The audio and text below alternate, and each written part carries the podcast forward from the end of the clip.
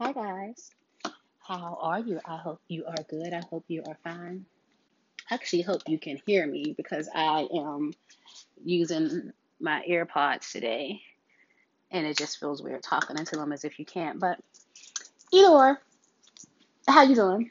Um, today, I don't know, this podcast has been like an online diary for me and I feel like I am journaling and um but for some reason I feel like God is leading me more towards this direction for me to kind of go through this healing season I'm going through by just being vulnerable and recording on a podcast.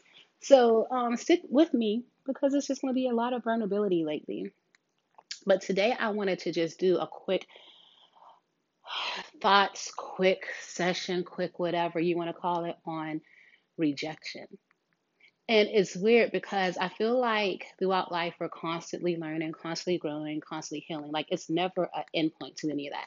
You never stop learning, you never stop growing, you never stop healing. Because once you get to one level, there's a whole nother level that you are now growing, learning, and healing from.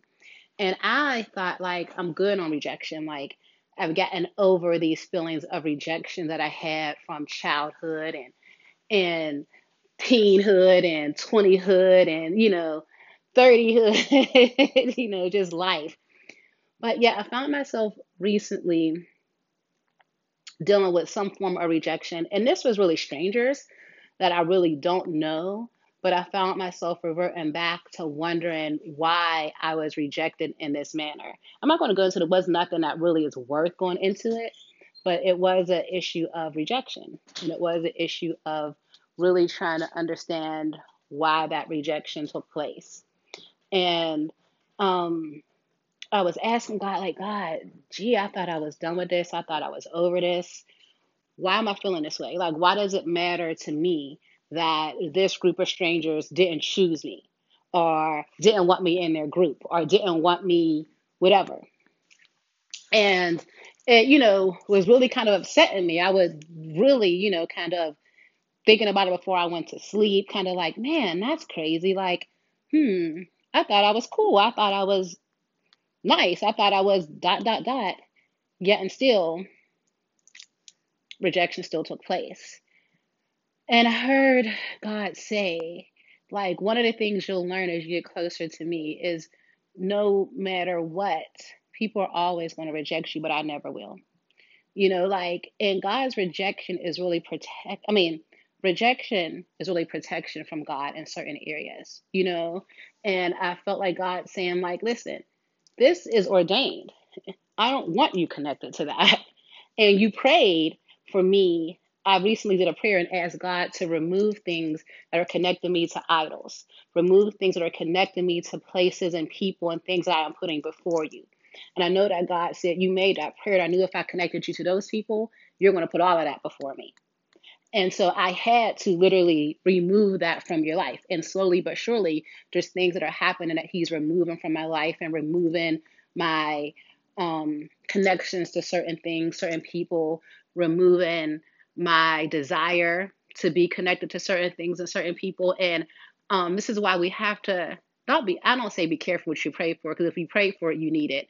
You just got to understand when God shows up, He shows up, right? So I prayed for this.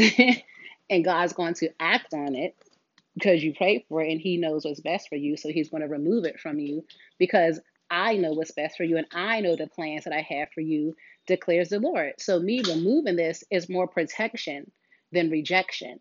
But my mind and my flesh will take it as rejection, right? My mind and my flesh will take it as, oh, that stings, because we always want want to be accepted. And as I was cooking right now and um, making the plates for my family, I heard God say to me, even though you may feel rejected from them, the one person, the one that you need to know has your back will never reject you. And even though you may feel this way, I want you to always remember that. I want you to always understand that I said I will never leave you or forsake you. That means rejection will never take place when it is within me. And even as you just sit there, because you know, I say that, and even, you know, it's given me peace right now and it's giving me strength right now. But I know sometimes that when deep rejection hurts, whether it's rejection from parents, rejection from relationships, friendships, things like that, it can be hard to, to get through. And you can say it in your mind and say, God, I know you said you'll never leave me or forsake me. But because we're flesh and we're human, sometimes that human connection that we need on this earth, it hurts when that rejection happens. But um, if you're feeling that and you're going through it like I am, I just want you to understand that God says, I am the one that will never reject you. I am the one that you don't want to reject you, to be honest. You know, I am the one that you can always count on. I am the one that gives you peace. I am the one that gives you strength. I am the one that gives you love. And so when we can understand that and we can walk in that and we can really give God the glory that He needs, that rejection starts to kind of fade away. It starts to dwindle. And by the next time it happens again, you can be like, ah, mm, I get it. But I got the one that really matters. I got God in my corner. I got Jesus who sacrificed himself for me. So, yeah, rejection may come up, but I'm never going to give that spirit of rejection power in my life again. You don't have power in my life. You may sneak in. I may have a feeling of rejection, but I'm not rejected. And I want you to say that I may feel rejection, but I'm not rejected.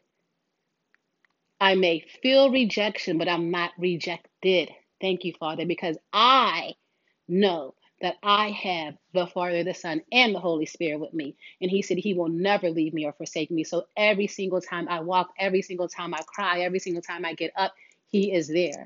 He is my friend. He is my Father. He is my provider. And I want you to say that if you're going through something right now where you feel like, man, no, cry it out if you need to, but put your big pants on and understand who God is and whose you are. And so I just wanted to leave you guys with that. I just wanted to tell you that. I just wanted to make sure that you understood that. I want to thank you so much for listening. Um, because if this is what God's going to have me do, we're going to have a lot of these conversations. but um, thank you guys so much. And I love you. I love you. I love you. I love you. And um, look up verses on you know, God's love. Look up verses on God's guidance. Look up verses on how God provides, God your friend. Um, look up verses about rejection in the Bible, and God will provide and He will give it to you. Thank you guys. Bye.